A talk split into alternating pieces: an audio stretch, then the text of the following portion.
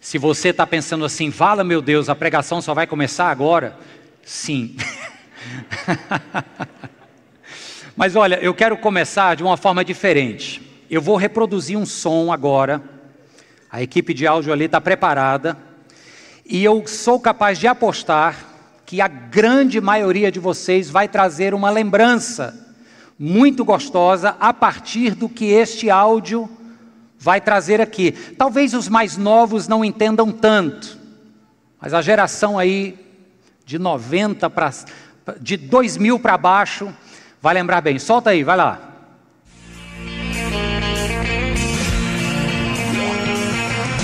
Levanta a mão quem está com um sentimento gostoso aí, olha aí.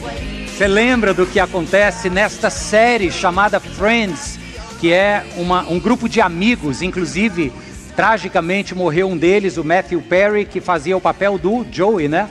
Era quem era? Ah, o Chandler, exatamente. Mas, tragédias à parte, o que é que os, o, o, o Friends comunicava para nós e por que que a grande maioria levantou a mão aqui agora. Quem assistiu algum dos episódios certamente foi né, mexido agora com uma lembrança positiva, porque era muito gostoso ver aquele aqueles episódios, porque aquilo mexe conosco numa área que a gente cada vez precisa mais, que é a nossa área afetiva por amizade. Mas eu não falo apenas coleguismo de, de trabalho ou, ou gente que você conhece no, no, vai e vem da vida. Eu falo de amigos, né? A música, inclusive, diz, o refrão dela diz: Eu estarei lá por você, que é uma forma de dizer conta comigo, conta comigo quando a chuva vier, conta comigo, porque eu também vou contar com você, conta comigo, como você sempre pôde contar. O nosso coração, coração anseia por isso, é ou não é, gente? Você tem algum amigo, alguma amiga assim? Sim ou não? isso é um privilégio de poucos, e que bom ouvir muitas vozes dizendo sim. Essa amizade e o que o Friends comunica enquanto né, uma obra de cinema é esse anseio no meio de um mundo de solidão, de individualidades. A gente sorri e a gente gosta quando a gente vê esse valor sendo comunicado. Um amigo é algo muito importante. Quando eu me casei, deixa eu dizer algo aqui que aconteceu, e por favor não me entendam mal, até porque minha mulher está na primeira fila aqui. Todo acampamento de carnaval de igreja, quem é criado dentro de igreja sabe o que é ir para um retiro de carnaval. Quem já foi? Retiro de carnaval, acampamento. Aí o dormitório é um ponto alto da programação. Claro, né? Tem os cultos, tem as brincadeiras, as refeições, mas o dormitório é confusão, é pasta de dente voando de noite. Infelizmente tiveram algumas brincadeiras pesadas também. Mas eu me casei e aí no primeiro acampamento de carnaval que eu fui casado, eu não pude ir para o dormitório. Eu fui promovido à suíte dos casados com ar condicionado. E aí é onde eu quero confessar algo aqui, faço isso tranquilamente, porque minha mulher sabe disso, é que estava eu lá no bem bom do ar-condicionado com a minha mulher, mas eu ouvia a confusão na madrugada do dormitório e eu dizia, rapaz, eu queria estar, era lá. Aí, no carnaval do ano seguinte, eu me inscrevi na equipe que foi montar o som. A gente começava o negócio na, no sábado de carnaval de manhã. Eu fui na sexta-feira à noite, porque na montagem do som era aquela confusão. E de sexta para sábado eu tive aquele gostinho de dormir no dormitório masculino e a confusão truando. Mas isso é para dizer, claro, minha mulher hoje é minha melhor amiga, de longe, mas a gente tem esse anseio por aquelas amizades. O, o C.S. Lewis, ele fala algo muito interessante, ele diz que um verdadeiro amigo é aquela pessoa para quem você chega e ele diz, abre aspas, o quê? Você também? Eu pensei que fosse só eu, fecha aspas seja, esse amigo é aquele que te surpreende de repente, porque você se identifica, você gosta de coisas parecidas, vocês talvez, sei lá, torcem pelo mesmo time, ou se torcerem por times opostos, fazem disso uma brincadeira e não uma guerra. A verdadeira amizade traz traços de cumplicidade, de identificação, claro, traz traços de companheirismo, traz aquele momento onde nós ouvimos aqui da Zaira falando que qualquer hora do dia e da noite aquela pessoa vai estar ali para você. Pode contar comigo, é muito bom termos gente ao nosso lado ao longo da vida com quem podemos dizer, com essa pessoa eu posso contar. Então, pense comigo nesse termo amigo, que é ao mesmo tempo um substantivo e um adjetivo, né? Na verdade, segundo a boa sintaxe, é um predicativo do sujeito, né? Fulano é amigo. Esse amigo que ora caracteriza alguém, imagine esse adjetivo sendo dado para Deus. Porque uma coisa é eu conviver com uma pessoa que eu tenho o contato salvo e eu disco qualquer hora do dia e da noite. Peraí, discar é um termo antigo, entrega a idade, né? Mas enfim, eu chamo qualquer hora do dia e da noite. Uma coisa é eu materializar esse amigo numa pessoa. Outra coisa é eu transportar esse adjetivo que caracteriza alguém com quem eu posso contar para o divino. Alguém que a própria Bíblia diz, Deus é espírito. Como é que alguém que é espírito pode ser meu amigo? Mas me parece que é isso que a revelação bíblica nos ensina. Infelizmente, por força da tradição religiosa, da chamada institucionalização da fé, Jesus tem sido apresentado e com quem temos convivido muito mais em termos metafísicos, sobrenaturais, restritos a um ambiente, igreja, em um momento, culto, em um dia da semana, domingo, mediado por uma pessoa, clero, seja ele padre ou pastor, e acaba que a gente confina o divino nesse contexto de lugar, de dia da semana, que tem que ser mediado por alguém, mas lendo a Bíblia de capa a capa, nós vemos um Deus que se revela ao homem de maneira pessoal e íntima. Semana passada lemos um trecho do profeta Jeremias, e Jeremias é alguém para quem Deus diz: Eu te chamei desde o ventre da sua mãe. Tem mais intimidade do que essa? Para Isaías, outro profeta, Deus diz: Eu te conheço pelo teu nome. É outro retrato simbólico da intimidade e da pessoalidade que Deus quer ter com o seu povo. E nós dizemos, na tradição cristã, que sim, Jesus é o nosso melhor amigo. E aqui vale uma delimitação do tema, eu me refiro ao Deus cristão. Até porque nós somos um país de colonização cristã. E eu não acredito que haja ateísmo. Pode ser que exista um ateu que não acredite no Deus revelado na Bíblia. Mas a grande verdade, concordem comigo, é que não há o ateísmo porque todo mundo crê em algum Deus. É ou não é, gente? O sujeito que disser não, não existe Deus de jeito nenhum, pode pesquisar que tem alguém ocupando o trono do seu coração. Aquilo ali é um Deus.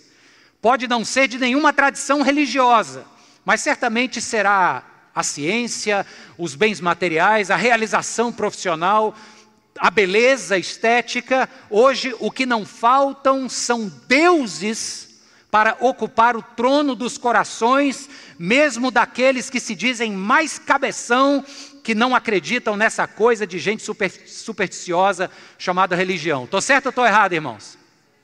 Então, nós estamos falando aqui de um amigo revelado nas Escrituras, chamado Jesus Cristo.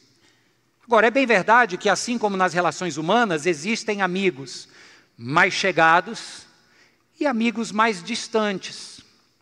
A própria palavra de Deus nos fala, no livro de Provérbios, capítulo 18, verso 24, que existem amigos que são mais chegados do que irmãos. Ou seja, se tem esses que são como ou mais queridos do que irmãos, também existem aqueles que a gente conhece, diz um oi, tal, às vezes até solta uma, né, passou, a gente já faz um comentário. A gente chama de amigo, mas não deveria necessariamente ser amigo. Nesses níveis de amizade, eu quero propor a você a verdade de que também pode existir níveis de compromisso, de amizade diferentes, distintos, no nosso relacionamento com Deus.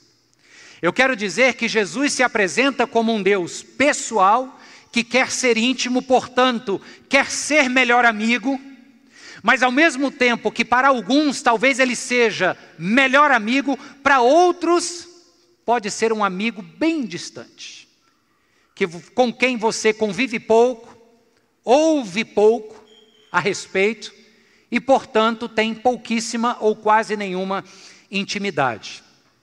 Então, agora sim, eu vou ler o texto bíblico que eu separei e peço que você fique tranquilo, não se preocupe com o horário. Talvez o máximo que vai te incomodar é a fome, mas está tranquilo, vai dar certo. Quero que você abra comigo a sua Bíblia no livro de Josué, no capítulo 24. Josué, capítulo 24. A gente vai projetar ali também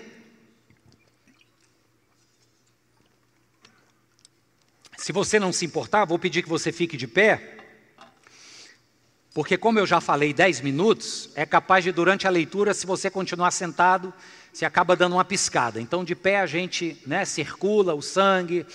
Vamos lá. Os versos 14 e 15, eu vou pegar alguns trechos selecionados desta história do povo de Israel, onde durante esse período da história, níveis diferentes de amizades com Deus ficaram bem explícitos. Verso 14 e 15. É Deus falando, é Josué falando: "Agora temam o Senhor e sirvam-no com integridade e fidelidade. Joguem fora os deuses que os seus antepassados adoram, além do rio Eufrates e no Egito, e sirvam ao Senhor." Se, porém, não agrada a vocês servir ao Senhor, escolham hoje a quem irão servir. Se aos deuses que os seus antepassados serviram além do Eufrates, ou aos deuses dos amorreus, em cuja terra vocês estão vivendo. Mas, conclui Josué, eu e a minha família serviremos ao Senhor.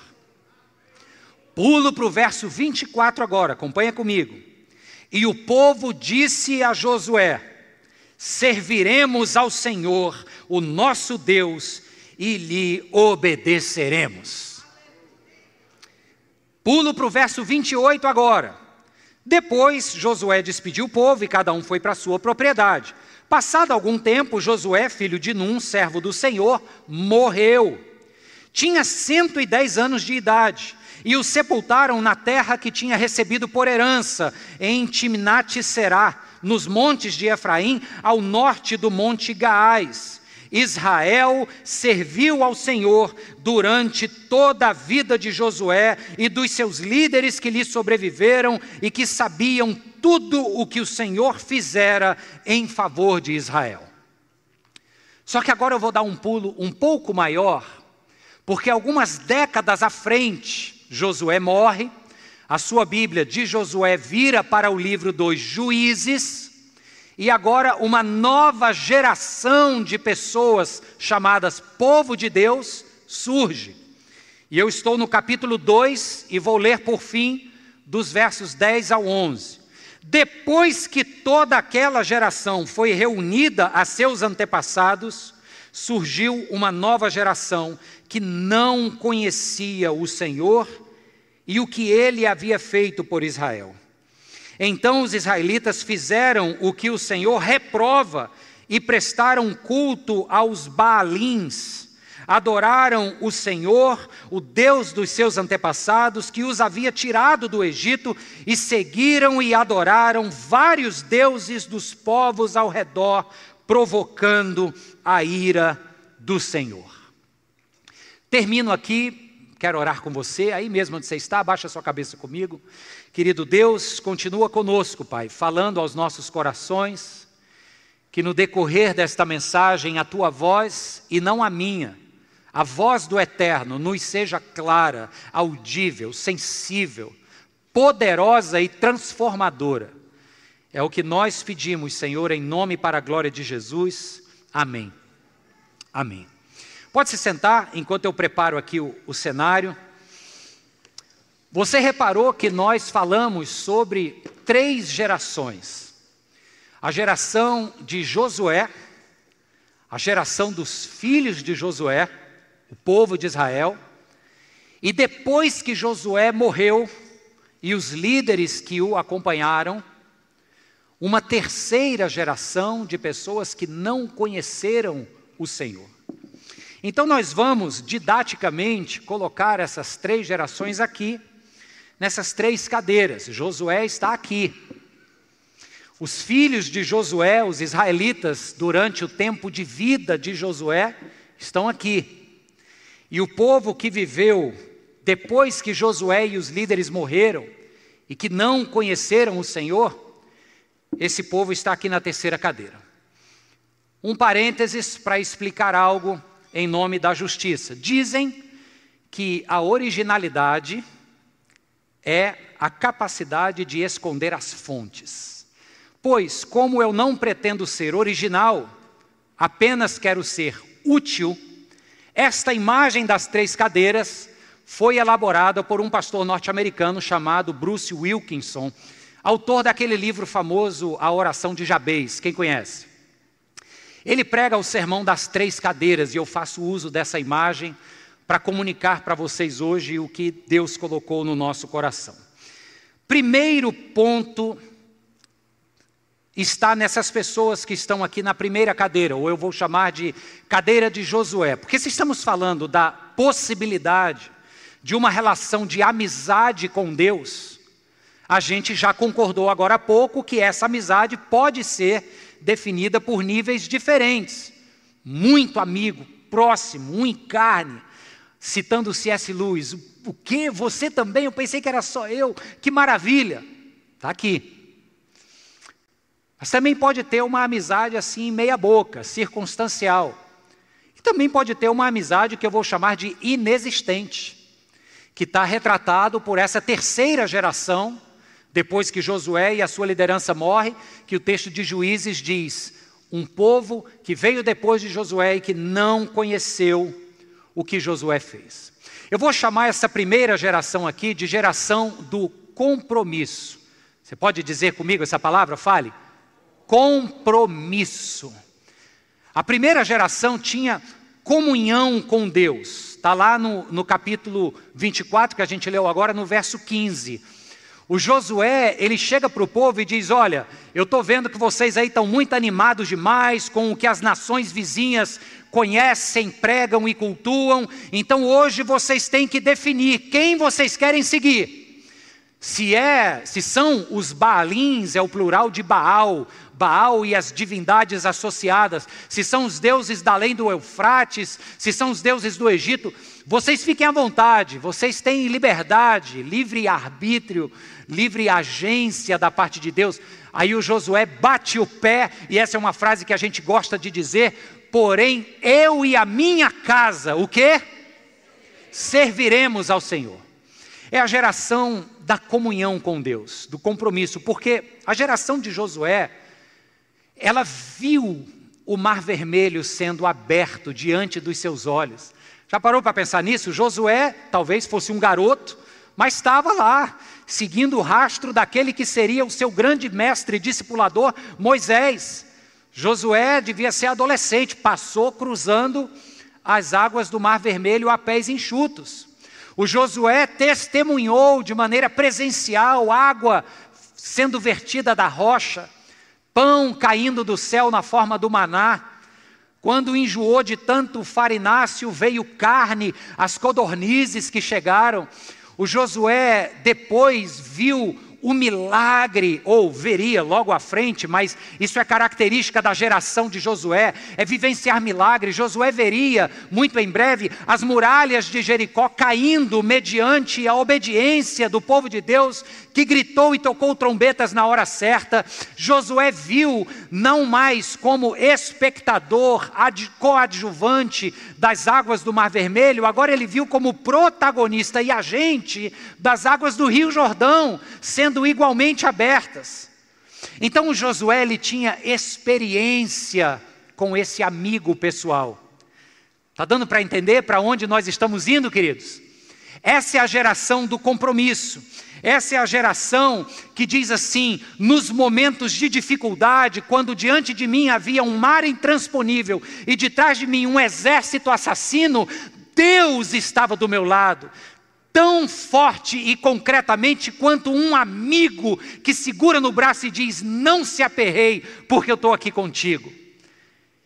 Essa é a geração de Josué.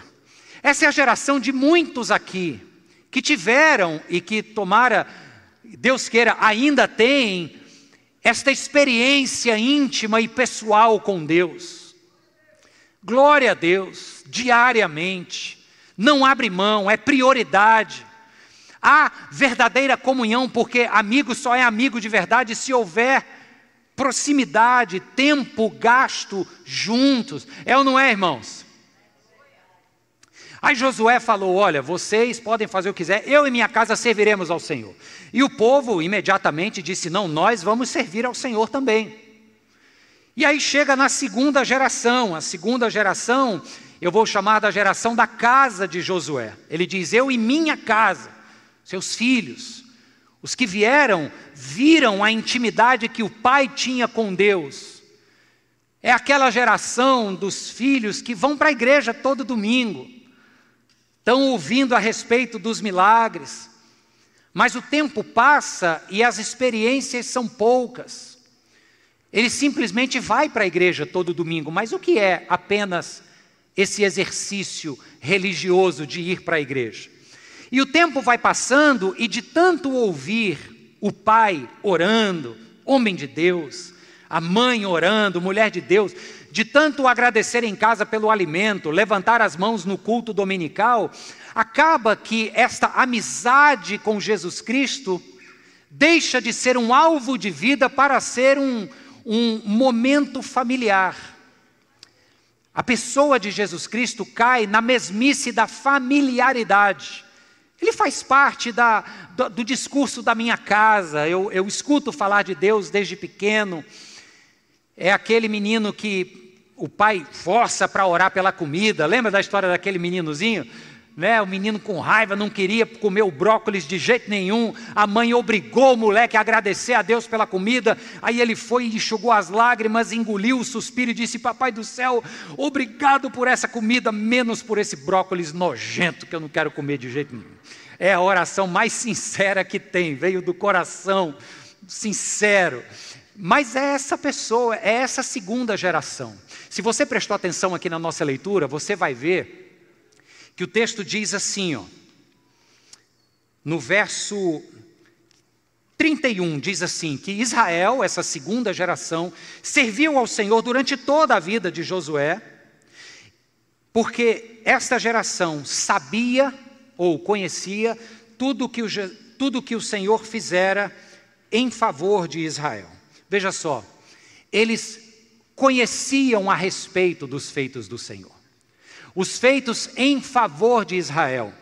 Não era uma experiência pessoal, era o testemunho de outras experiências. Eles conheciam, eles sabiam que o Deus de seus pais havia aberto as águas do Mar Vermelho e do Rio Jordão, mas eles mesmos não tinham visto esse milagre. Percebe, gente, aqui o nível da amizade ele se torna mais frágil. Nesta segunda cadeira, há muita boa vontade, mas pouca realização. Se essa é a cadeira da comunhão, eu chamaria essa segunda cadeira da cadeira da intenção. Há uma vontade, mas talvez não exista uma entrega completa. Tá claro, gente? Por quê? Porque Jesus se tornou parte do meu cotidiano. Quando Jesus foi para Nazaré, a cidade onde ele fora criado, Muitos que estavam ali disseram: Porventura não é este o filho do carpinteiro José e da menina Maria? Porventura não era ele que jogava bola com o nosso menino? Não era ele aquele outro traquina que a gente morreu de dar carão nele? Sabe, essa familiaridade, o texto diz no Evangelho de Mateus que Jesus saiu dali e não realizou muitos milagres entre os seus conterrâneos, os nazarenos. Porque a familiaridade, ela é prejudicial. Quando a amizade com Jesus deixa de ser algo pelo qual eu almejo, tenho sede, é minha prioridade, é a primeira pessoa a quem eu dou o bom dia no raiar do sol, quando deixa de ser assim e se torna apenas alguém que eu conheço porque papai fala muito, porque afinal de contas domingo é dia de culto e eu ouvi falar, glória a Deus, Deus faz, mas comigo mesmo ainda nunca fez. Está aqui, é a geração da intenção. Agora vamos para a terceira cadeira. Geração da comunhão, geração da intenção, e aqui eu vou chamar da geração da confusão.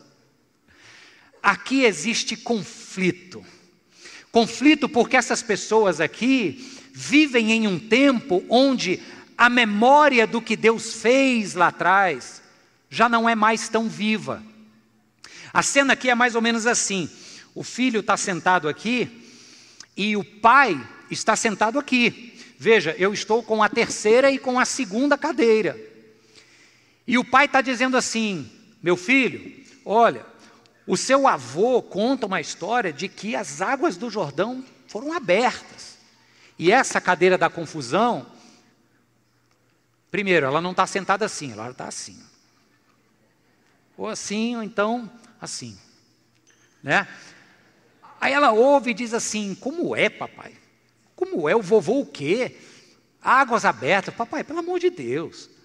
O, mundo é outro, pai. Se eu ainda crê nesses negócios, espera aí. Sabe, é essa cadeira aqui da confusão. Veja só, queridos. Aqui os feitos de Deus ficaram lá atrás. Agora também é bem verdade, e vale a pena esse parênteses, na hora que o circo pega fogo aqui, ele vai chegar e vai dizer: será que o vovô pode orar por mim? Estou precisando disso ou daquilo. É ou não é, gente?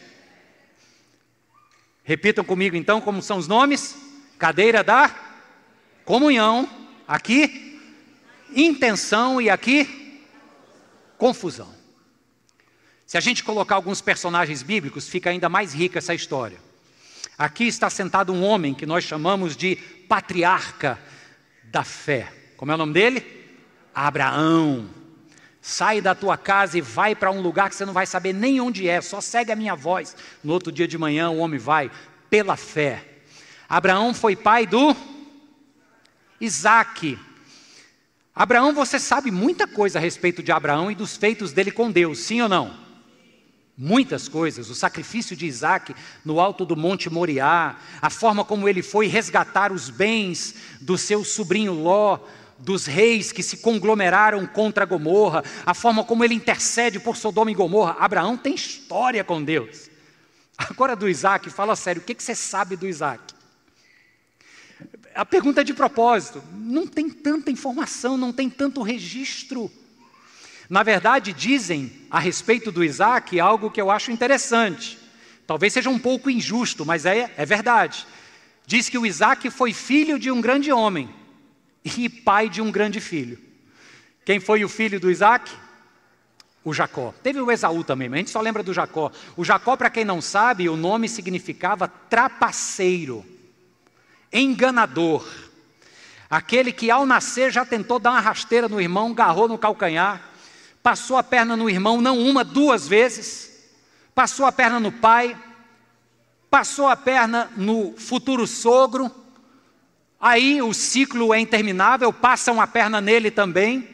Um homem que só está nos registros bíblicos porque, pela misericórdia e graça de Deus, Deus disse: Eu não chamo pessoas perfeitas, eu trabalho no coração daquelas a quem eu quero usar.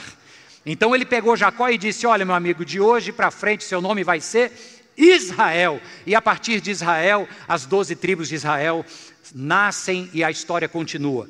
Queridos, três gerações, outro trio de personagem que fica ainda mais fácil da gente entender. Fica aqui comigo. Quem tiver com fome, aguarda, já já você resolve esse assunto. Aqui está o maior rei que Israel já teve. Como é o nome dele? Davi, que tem um título que eu gostaria de ter para mim. Qual é o título de Davi?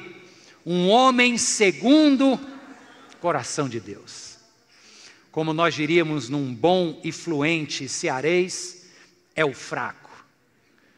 Davi, um homem segundo o coração de Deus, que foi pai de um outro rei chamado Salomão, que nome lindo. Salomão significa aquele que traz paz. Salomão tem boas intenções. Olha a cadeira da intenção aqui. Salomão começa pedindo a Deus sabedoria. Deus se agrada tanto de Salomão que diz: além da sabedoria, também vou te dar riquezas.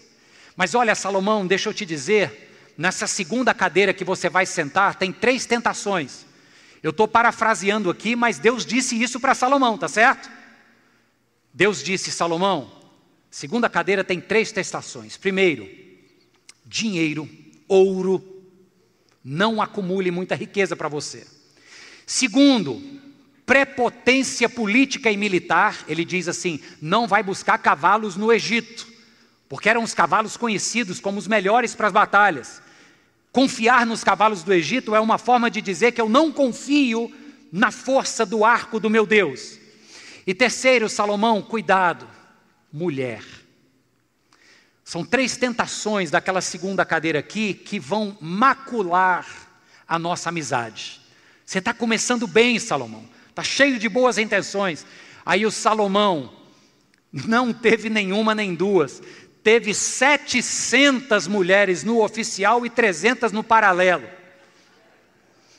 Foi o rei mais rico que já existiu, e apesar de você não ver isso explicitamente, mas ele pesou a mão na carga tributária de todos os povos ao seu redor, com quem ele fez esses acordos políticos, resultando nos casamentos com as filhas dos reis vizinhos.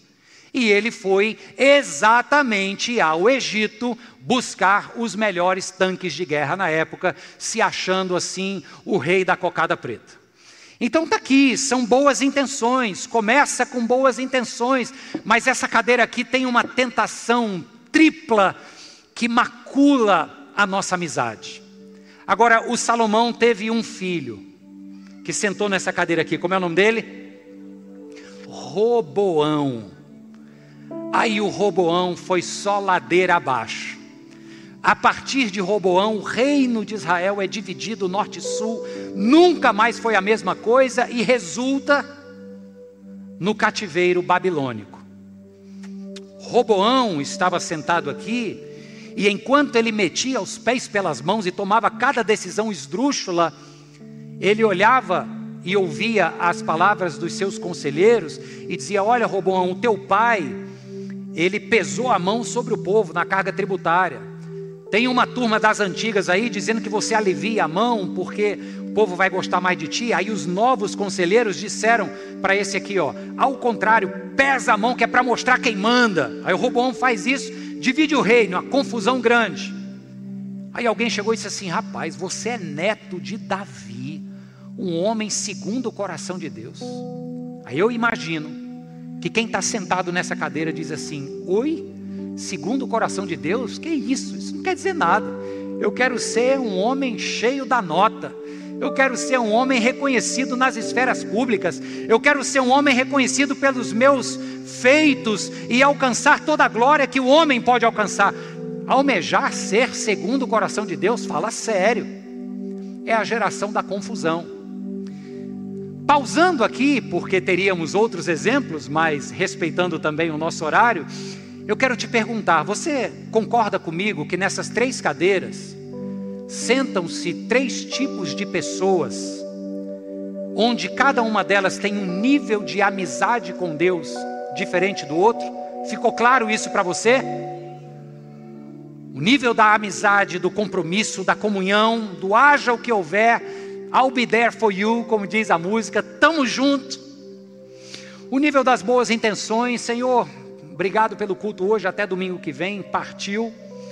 Durante a semana é crente, durante a semana vive do jeito que o diabo gosta. Está lá na segunda cadeira. Amizade rasa, infrutífera. E também tem essa terceira cadeira, misericórdia. Amizade nenhuma. Relacionamento desdenhoso. Hoje, no final desta mensagem, da qual eu já estou inclusive pertinho, Cada um de nós aqui vai estar sentado em uma dessas três cadeiras. A pergunta é: onde? Onde você está? Pensa comigo, nem precisa responder. Às vezes tem aquele mais afoito e diz assim, pastor, estou na primeira. Não, guarde. Guarde isso para você. Mas pense onde você está sentado aí. É uma reflexão genuína, importante. Se você é inteligente, eu acredito que seja, você vai fazer essa reflexão de maneira muito sincera. Até porque não adianta querer enganar Deus. Onde você está sentado aí? Essa pergunta é importante porque se você responder honesta e sinceramente que você está na cadeira 2, que você conhece a Jesus, você ouve falar nele, você inclusive frequenta a igreja, se tornou membro de uma igreja, seja ela evangélica ou alguma comunidade católica, se você expressa a sua espiritualidade chamando o seu Deus de Jesus Cristo, mas você não tem com Ele uma relação genuína de comunhão, de entrega, possivelmente você está aqui sentado nesta cadeira número 2.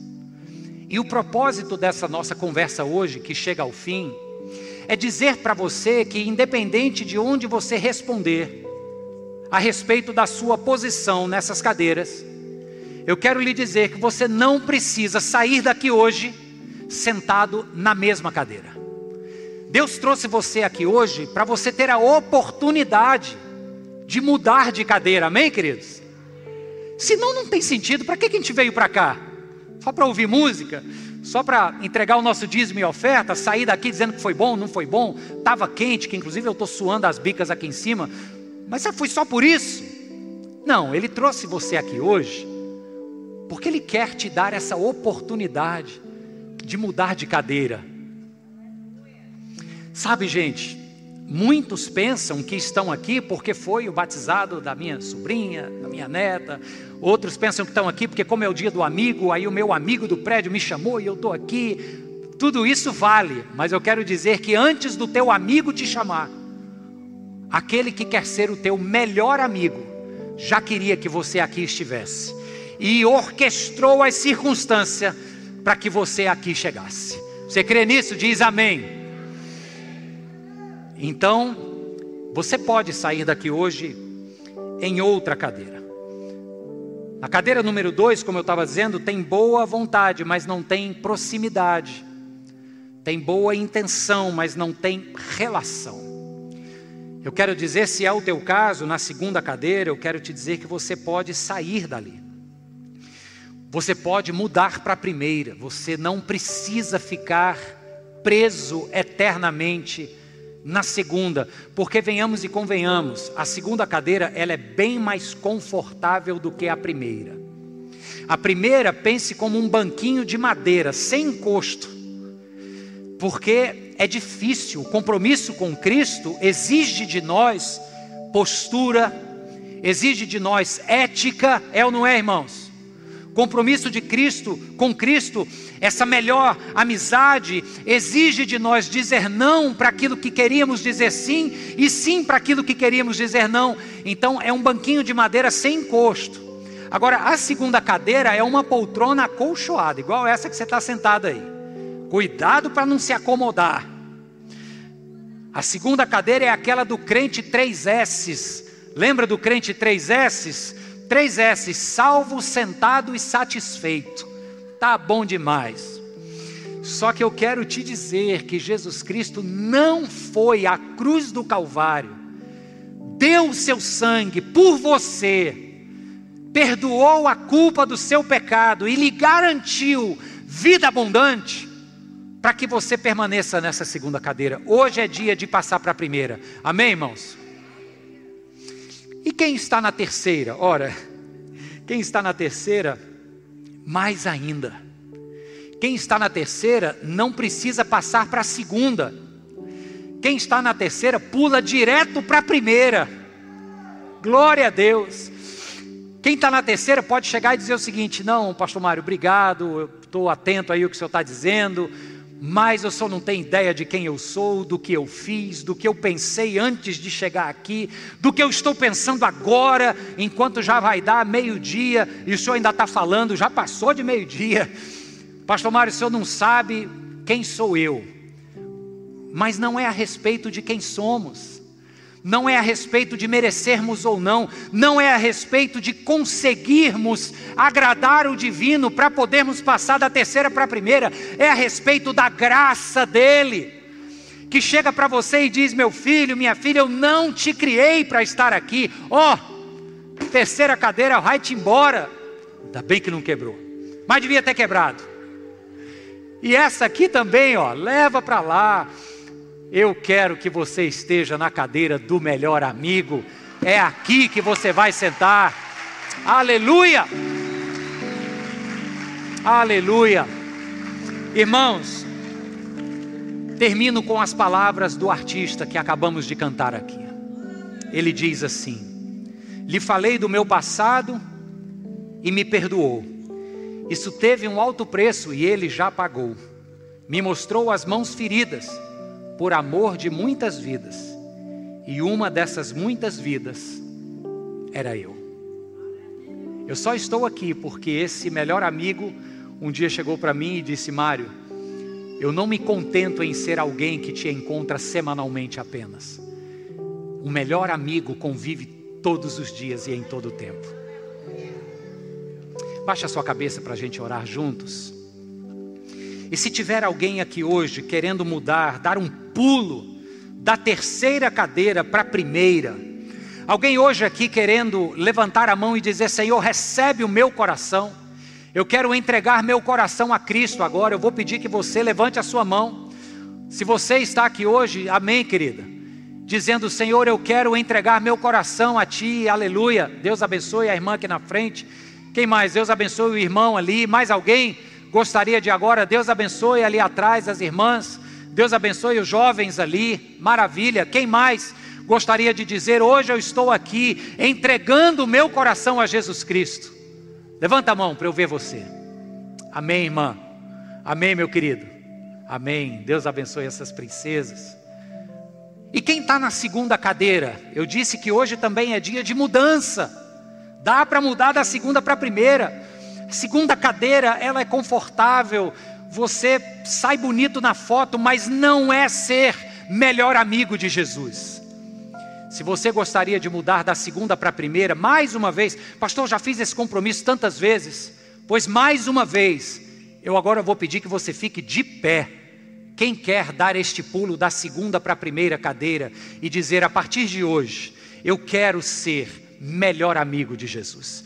Fica de pé, quem está aqui hoje e se reconhece na segunda cadeira já por muito tempo, mas resolveu bater na mesa e dizer: chega!